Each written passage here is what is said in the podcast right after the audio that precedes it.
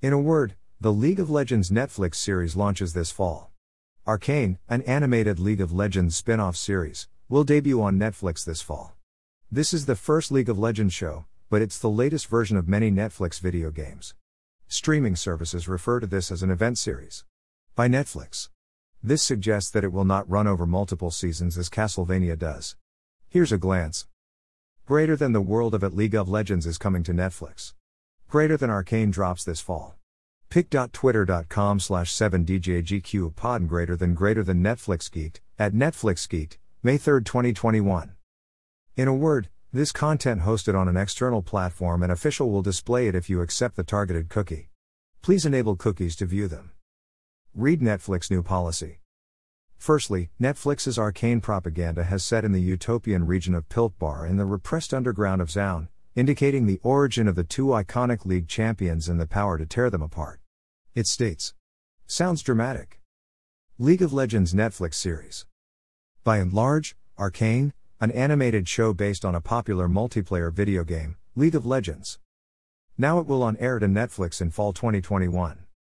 Above all, Arcane is developed and produced by Riot Games in partnership with Fortiche Productions, the Paris based animation studio behind several of Riot Games' most popular music videos, game cinematics, and other League of Legends advertisements. Arcane marks Riot's first foray into television. Check out the teaser for Arcane below. Greater than bomb, hourglass, pic.twitter.com slash jerk. Greater than. Greater than League of Legends at League of Legends, May 3, 2021. As a matter of fact, per Netflix, the show is set in the utopian region of Piltover and the oppressed underground of Zaun. Similarly, the story follows the origins of two iconic league champions and the power that will tear them apart. Check out the best gameplay. However, the two cities are among several locales in the world of League of Legends, which is set on a continent known as Runeterra. In the video game, two teams of five players, who each control a particular character, work together to destroy the enemy's main structure, also known as the Nexus. League of Legends has inspired global fervor and fandom. We're thrilled to be the home of the first television series set in this universe, Arcane.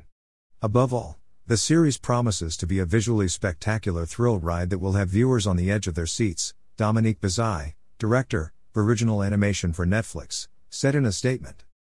The bottom line. In conclusion, the free to play League of Legends launched on PC in 2009 and has endured as one of the most popular multiplayer video games globally and is a key title that helped popularize esports in the United States. All in all, the game's success has led to several spin offs, including Teamfight Tactics on iOS and Android, Legends of Runeterra, a collectible card game, and League of Legends Wild Rift, another mobile spin off.